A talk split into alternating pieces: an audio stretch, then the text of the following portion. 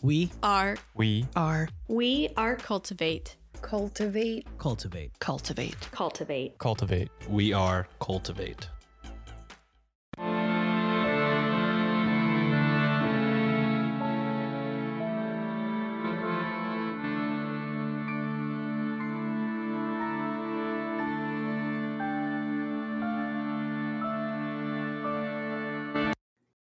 Hello and welcome to a special mini-sode of Ye Olde Crime, the show where Maddie and I discuss the funny, strange, and obscure crimes of yesteryear every Wednesday.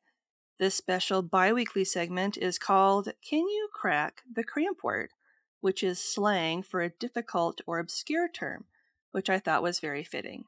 And joining me today is Jayne Amelia Larson from the Bonus Babies podcast. And before we begin, I'd like to give her the opportunity to tell us a little more about herself and her show before we get started. Hi. Thank you for having me on. This is fantastic. I love your podcast. I think it's really, really good. Thank you. And I'm so glad that we met. So, I am a creative content producer in Los Angeles, and I have a podcast called Bonus Babies, which is a term that I, or rather, a title I had trouble coming up with because I wanted to put a different spin on foster care. I Mhm. volunteer with youth in foster care, and I'm a CASA, which is a court appointed special advocate volunteer with youth in care, usually one child at a time. They have it in every state, and it was started about 50 years ago by a judge in Seattle who said the foster care system isn't working. These kids don't have advocates. They need a voice in court. Will somebody help? And all these people stepped up to help, and that has grown now across the nation. And I learned about CASA when I was volunteering with an organization called Peace for Kids here in LA. And I kept on hearing the word CASA, CASA, CASA, CASA. I was like, what is a CASA? hmm And so I learned what they what CASAs do, and I said, you know what, I'm doing it. I'm going all in. And shortly after that, I thought, you know, I want to write about this. I'm I'm a writer as well. And then I realized, no, let's just do a podcast about it. hmm So my podcast is gives a 360 view of what's happening in foster care because I Mhm. talk to kids, attorneys, lawyers, therapists, social workers, people who volunteer with youth, people who are former foster youth or have a lived foster care experience. And I say lived foster care experience because there's many people who are have a lived foster care experience and we don't think about it. Like I knew a, a girl when I was in school who was living with her grandparents. Her parents were kind of MIA. Well, that's a lived Mhm. foster care experience. She wasn't living with her bio parents. And we all have those Mhm. in our family or in our immediate circle or in our extended circle. So uh, the problem is that the term foster kid, foster, has so much negative stigma on it. It's so much hmm they're usually bad actors. They end up in in crime. They're troubled youth who nobody can help. Blah blah blah, all that stuff. And it's not true. I've worked now with kids in care for years and years, and they're just kids whose families have Mhm. failed them. And then Mhm. stuff happens to them because they don't have the stability and the love and all that good stuff that we all need. So I decided, as I said, to do a podcast, and I was searching for a term, searching for the term. I didn't want to say foster kids, foster youth, and I thought, well, what what's a different way to say it? I didn't want to say at risk. I don't like that term either. Yep. So I'm I'm asking around, and my friend Dory, who's the first guest on my podcast, is a foster mom, and she's fostered over I think 30 kids in 20 something years. And she calls her kids bonus babies. She doesn't call them foster kids. So I was like, yep, that's, that's the name. I'm, I'm going with it. That's it. so that's the story. That's a lovely way to describe it. I think so too. They very often are bonus babies, you know, truly bonus babies. And, and the truth is they are. They're kids. They're like kids who need us. That's it. That's Mhm. the bottom Yep. Even if they are Yep. troubled, even if they are traumatized, and even all that stuff that goes with what happens to kids in foster care. And speaking of that, I just want to mention the the episode you did on the origin of foster care is so good. And if your audience hasn't heard it, they should absolutely find it. It's stunning. Really, really, really Thank good. The, and the depth of information and scope, and yet very, very heartfelt. So, anyway, it's really well Mhm. done.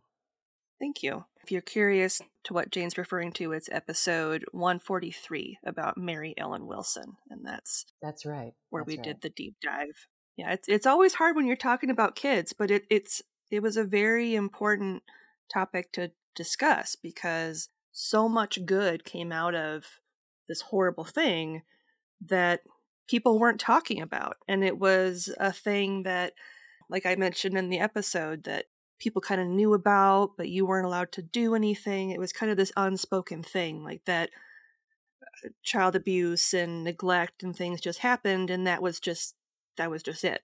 That was just what was expected, and no one could do anything about it. And it just takes one person to be like, "No, we're gonna do something about it." Yep, we're going to do something about it. hmm Same thing with the judge you mentioned that was like, "We need advocates for these kids," and now it's it's a thing that's kind of all over the country, you know. So it's it's one of those things where it's like it it doesn't take a village; it just takes one person to be like, "No, this isn't right. Like this isn't okay. We're gonna fix this."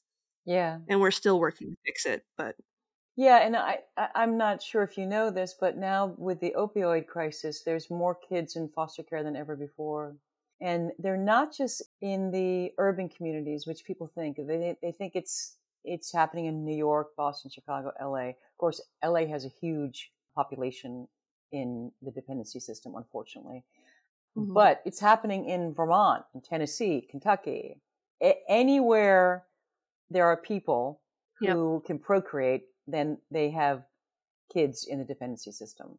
And now, because of the opioid crisis, that it's basically an epidemic. There's 650,000 kids in care at any one time. And I say at any one time because sometimes they're in, sometimes they're out. I know many kids who've been in care who are with their mom for the first years of their life and they get the mom loses custody of them. She has to earn it back, and then they get back with her for a little while or not, and then they go back into the system. Mhm.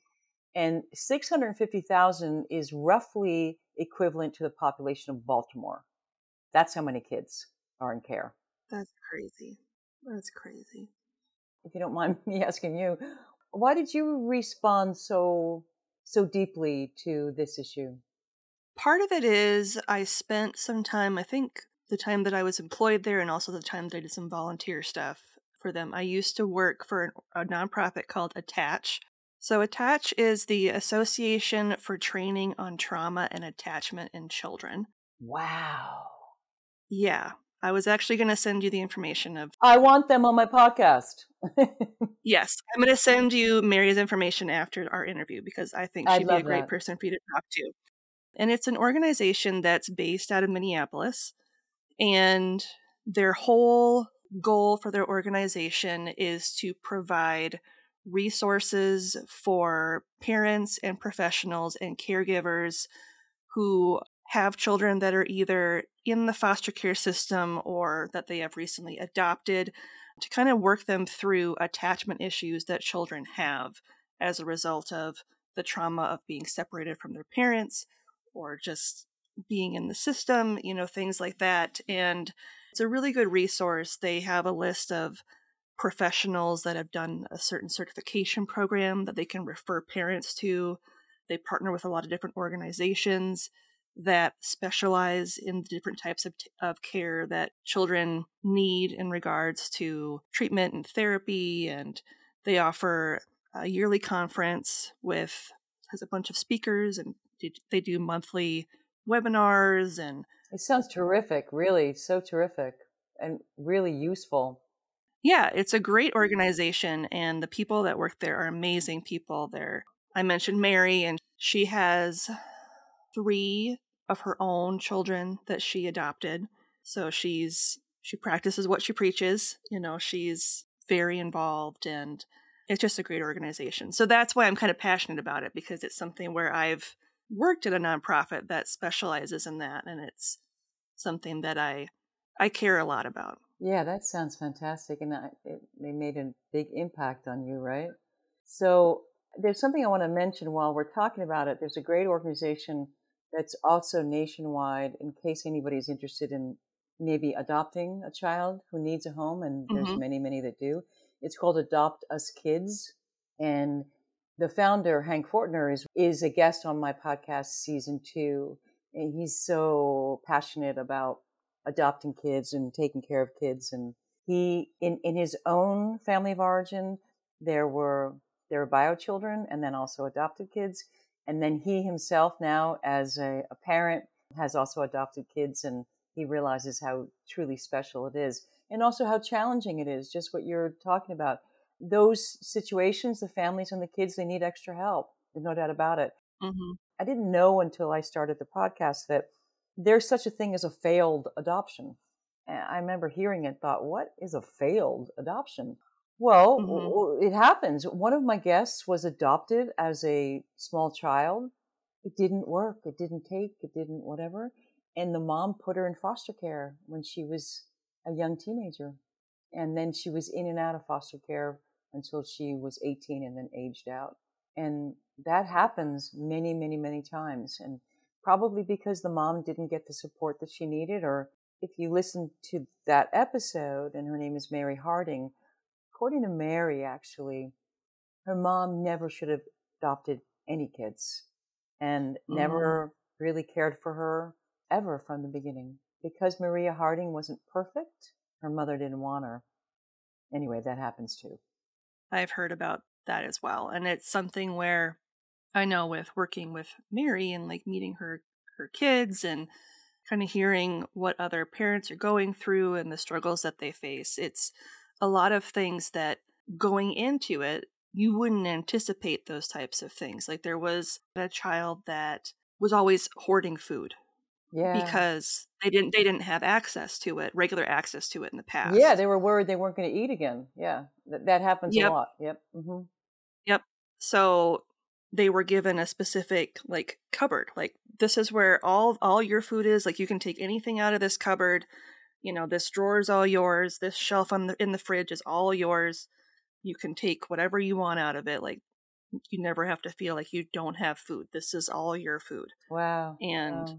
those are things that you you wouldn't think about you know because you wouldn't realize that that would be so, uh, a trauma that you would have to even consider in regards to a child Yeah, it's interesting you mentioned that because I, I also learned uh, I learned of that, and actually that happened uh, with me with my first Casa kiddo, who has now been very happily adopted. By the way, she's doing really really well. Aw. Yeah, it's really great, and I'm about to be a, assi- or I was just assigned my second child, and just at the beginning of that relationship. But my first kiddo, she used to hide food underneath her bed and Mhm. underneath her pillow, and in case she needed it for later, because that's how she knew how to survive. hmm What a great solution! Saying this is this is your safe place. All your food is safe here. this is your drawer where all your food is safe. That's great. That's a good solution. Yeah, it is a good solution, and it's something that, you know, I wouldn't have thought of. And that's why I think it's such a great resource to be that they offer, like having these webinars with other parents, because then the it's almost like they're just kind of giving the parents the option to riff off of one another. Yeah, it's a learning experience. Yeah, like I like I'm having this this issue. Has anybody else experienced it? And someone would be like, "Oh, yes, we did this with it, and it seemed to really help." And then they're able to kind of share ideas about ways they've been able to navigate whatever sort of trauma they're dealing with with their their foster child or their child they recently adopted. And it's it's just something that I think more people should be aware of, just because I can't imagine how difficult it would be to go into a situation like that and just kind of have no idea what to do or what to even expect. And, you know, I don't know what the resources are that are currently available either. Yeah, you know, they do have training and there's licensing that needs to happen, but the truth is the there's so many unknowns and each kid is so different and Mm-hmm. each person is so different. So even just the way that those things work, it's it, it it's going to be fluid. It's going to change. It's going to be challenging no matter what. Even if everything on the table is, I love you, you're mine forever, no matter what happens. That's stuff is going to come up. That is, is going to be, there are things that the, both the child and the adoptive parent or foster parent too, because that same thing happens to foster parents. They're constantly having to figure out how am I going to manage this? How can I take care of the kid? And by the way, these are the good ones. There's a lot, a lot of bad ones. And I will Yeah, just want to say that foster parents get a really bad rap, in part because there are a lot of people who should not be foster parents. And there are a lot of people doing it for the money. It's a business. I have one guest who calls it the foster care business. There's no doubt about that. That exists. But there are many, many, many good people out there who are taking kids into their home. They're giving them a loving, supportive, safe environment that the kids desperately need. So there's a lot of people doing really good Mhm. work. But just to go back to the foster care business, I remember when I totally got that, I was in a meeting. It's called a CFT meeting. It's basically a meeting for the child in which the caregiver is there and all the other people involved on that child's team. And that could be mm-hmm. quite a number of people depending on what challenges that kid has. So in my case, there were a lot of behavioral issues and also educational problems. And I was in that room for the first time. I was new to the case and there were 12 people in that room being paid to be there. And I, as the CASA, was the only one who was not paid. And that's how Hmm. important a CASA is. A CASA is not being paid to maintain that child. A CASA is a Mhm. volunteer to act in that child's best interest. And I remember looking around the room like everybody is on the dime. In this room, nobody would have a job if it weren't for that one kid. And Mhm. that was like a wake up call to me of, about how deeply flawed the foster care system is and the billions of dollars that are spent poorly on kids who need love and support and security. Mhm. So that's that's my piece. You kind of answered two of my questions as we as we have been talking. So I guess the only question I have left is what do you look for when it comes to choosing someone to be on your show? I guess I forgot you had questions about. Sorry, I'm just I'm like on a rant. I know because we've just been talking, so it's kind of like I kind of forgot as well until I looked back over at my notes. okay, so what do I look for for a potential guest for the show? Mm-hmm. I'm looking for anybody who has been in the foster care system, who has lived with other kids in care. For instance, a sibling. I just had a, a, a recent guest who's a who had foster siblings. She's the bio mm-hmm. child of her family, but has had foster siblings. She's written a wonderful book called Meatball and Birdie. It's a children's book about what it's like to be a child in the house where foster kids are coming in and out. So anybody who has lived or worked with kids in care, and that means anybody who has been exposed to the system, either because they're working in it, because they have been a teacher or say a therapist with kids who have been in the foster care system. But most importantly, what I'm looking for is people who are willing to share an authentic story that is real and that they're willing to dig deep. And that sometimes is very difficult to do, especially for the, the guests whom I've had on the show who have very troubled backgrounds, who were deeply traumatized. For them to have the courage to speak about it again on a podcast and to essentially relive it, it's pretty hard to do. And I'm just astounded by the commitment and the courage that so many of my guests bring to the, the podcast. They, they really do. Now, as you know, when you're vetting guests, there's a little bit of back and forth and you know, is it a right fit? Or they, do they answer emails? I mean, you know, uh, do I, should I text them or email them or are they going to look at the instructions about how to make as good a recording as possible? And you know, the challenge is how to make that happen when I, I will often start a session and I realize they, they didn't read anything I sent them, zero, but they want to tell their story. So I figure out a way to make that work in the moment. And so far it's been happening pretty well. I have a lot of really talented friends who help me, and I'm a nonprofit, so it's bonusbabies.org, and I've had people that I have contributed, which is fantastic. Some foundations who have contributed to make sure that that kids in care have a voice and that I'm allowing them an authentic space to tell their stories as frankly mm-hmm. as possible. So that's really what I'm looking for is somebody, anybody, and everybody really, is, I'd say that very clearly, everybody who is just willing to say the truth because I think we don't want to think about what's happening in foster care. We don't, and we don't really hear about it a lot. It's easier not to think about. It's easier to say, "Oh, you know, I'm I'm overwhelmed with my own stuff," or "Oh, that's so tragic." Gosh, gosh, oh darn, you know, and all that. And then you just stop thinking about it. But yeah, the reality is the kids really need us. Interestingly enough, what I have discovered, and this is actually it's not me that's discovered it. I'm just repeating what I've heard, but I've I've learned it to be true, or I've observed it to be true. That kids about us, that any stories about kids with a lived foster care experience are super compelling.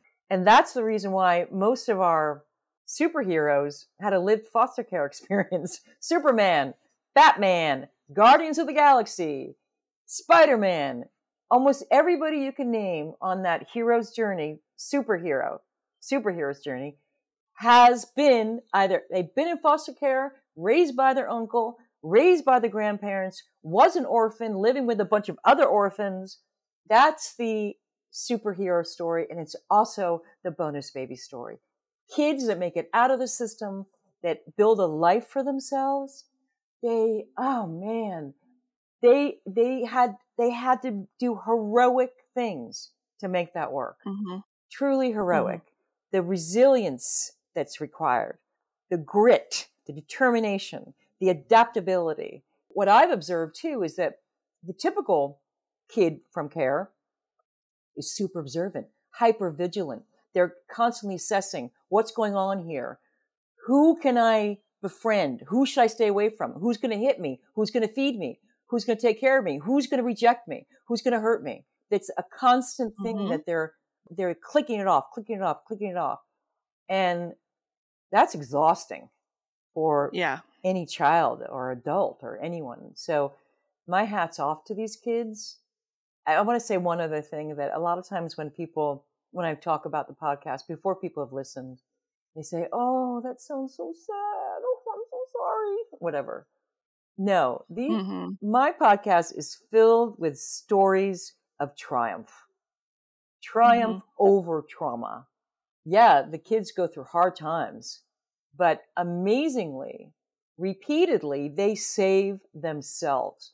They get out of whatever mess their parents have put them in and go on mm-hmm. to a better, better life. Many of my guests literally save themselves. Vaughn Laws, at three or four years old, jumped out of a third story window to stop being the punching bag for his mother. He knew he had to save wow. himself. Yeah, he had to save himself. He put himself in the hospital, broken bones, took months and months of recovery because he remembers she's going to kill me. If I don't do this, mm-hmm. she's going to kill me jumped out of the window. JC Cortez, after being sexually abused by family members, started carrying a knife. And the next time her older foster brother tried to abuse her, she pulled out that knife and she said, One more time, and I'm going to hurt you. And then she walked herself to the police station that was miles away and said, I'm being abused. Somebody help me and a cop helped her. A cop believed her and helped her. So those stories uh, occur over and over and over again. And luckily, a lot of those stories are on the podcast. So it's not all trauma, is my point. yeah. I've always heard my foster family say that family is so important, but the people that hurt me the most was my own family. The foster care system has no easy answers, only hard questions. Bonus Babies is a podcast that explores the daunting complexity of foster care by hearing from kids forced to navigate that maze. And when I finally reached like the head of the snake, the head of the snake is telling me, you called too late. I'm Jayne Amelia Larson, and I'm a court appointed special advocate. We're called CASAs, and we volunteer with youth in foster care. My job is to be the child's voice. You'll hear raw, hard hitting stories of trauma from kids in care. You're not going to jump me in like I don't want to gang bang. Like I'm never going to be from the gang. But more importantly, you'll hear stories of triumph. And we'll learn these children are adaptable, resourceful, and amazingly resilient. I remember thinking to myself, even when I won, I was like, this is cool, but I don't feel happy. It was just like, this is what you do to get another scholarship. I also talk to attorneys, social workers, caregivers, parents, and more about what's really happening to these kids. Stories about kids in care permeate our pop culture. Superman grew up in a foster family. And shows like This Is Us, The Fosters, and even Guardians of the Galaxy catapult these narratives into our living rooms. The Bonus Babies podcast continues that mission. We feel that the children that we receive coming into our home are bonuses. So we call them bonus babies. I love that. Please donate today. Well, I don't have any other questions for you. So, are you ready for the Victorian slang term portion of the interview? no, I'm not ready. no, okay, I'm I'm really going to try to be ready, okay? I'm I'm really going to try. Let me just focus. I've done a little reading to prep for this, but then I realized I don't know how to prep for this. There's no prep. So there's absolutely no prep, especially because a lot of the stuff we figure out later is actually wrong. People think all these acronyms come from certain terms and they don't. And that's all I'll say mm-hmm. on that. So go ahead. Okay, I'm I, I I'm ready. I'm going to concentrate. Your first term is jumble gut lane. And what does jumble gut lane mean? Mm-hmm. It's the equivalent of the meat district in Manhattan, which where all the all the animals get butchered or slaughtered, cleaned up. That is a good guess. But it's not that. But it's not that. Wait a minute, I have a second guess. Okay. Is it the morgue? No. Ah, okay. Jumble Gut Lane is a bumpy road that shakes you around as you travel down it. Okay, it sounded much scarier than that. Way, way scarier. I know. But that does make sense. Of course, jumbled gut. You're like shaking up now, and, then yep. your guts yep. all get jumbled. Wow. Yep. So descriptive. I know. So your second term is carrots. How's it spelled? Carrots, like the like the carrots that you would eat. is it something lewd? Nope. It's actually it's going to be it's a a descriptive term for something. A tease? A tease like a the carrot and the stick. The carrot is the is the like like the sweet bit, the morsel, the thing to entice you. That is a very good guess. Uh, I'm wrong again. You're wrong again. Carrots is a coarse or satirical term for red hair. Get out. Wow. that makes sense too. Wow. Okay, do I get a third try? Would you like a third one? Yes, I'd like to get one right. Okay. I think I'm going to get them all wrong. I think all your guests get all of them wrong, right? Every once in a while, people, someone will get one, okay. and it's it's pretty awesome. Let's see. Let me find one. A one, like the letter A and the number one. All right, let me think this through. I want to get this one right. We know that A1 sauce here is that like a steak sauce, a Worcestershire sauce. So A1. How about A1 is the term for top notch, like the very best thing? You're right. Ah, going! Yay! It's first rate and the very best. And I have an anecdote about that. So, my husband and I were driving around and we passed this place called like A1 Locksmith or something like that. And he's like, Do you know why businesses named themselves A1 whatever? And I was like, Because they thought they were the best. And he's like, No, because they'd be the first thing that came up in the phone book. Yeah, it's like AAA, right? To put to be at the beginning of the phone book. Yeah, that makes sense. Yeah. And Yeah. I didn't think about that. And then when he said that, I was like, oh man, that makes mm. so much sense. So much sense. And and also because A one would even before would be before AAA. Yep. Because whatever is the the letter then the number, it's going to come before. Wow, that's interesting. Of course now does that matter since we don't use phone books? It know. doesn't matter anymore. But I was just like, that's really like smart. Like I didn't Yeah. I didn't even think about that. But it's a good job. You got one. I got one. One out of three. Well, I would like to thank Jayne for joining me today for Can You Crack the Cramp Word? And before we go, can you tell our listeners where they can find you on social media and when new episodes of your show come out?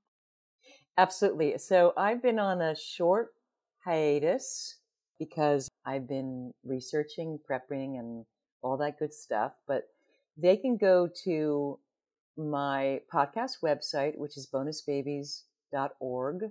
They can find Bonus Babies on all podcast platforms Apple, Google, Pandora, Spotify, all that stuff. Instagram is Bonus Babies Podcast. Twitter is Bonus Babies Pod. Facebook, Bonus Babies Podcast. And then they can find me, Jayne Amelia, on LinkedIn as Jayne Amelia. And there's also a Bonus Babies page on LinkedIn as well. Awesome. Thank you so much for this. This is Yeah. been super fun. Yeah, it's been really fun and very interesting talking to you as well. I mean, obviously, as we've been talking, you can tell it's something that I'm passionate about. So, Yeah, I so appreciate it. Really, I do. I and on that note, as always, I'm Lindsay, and I'll see you next time with another tale as old as crime.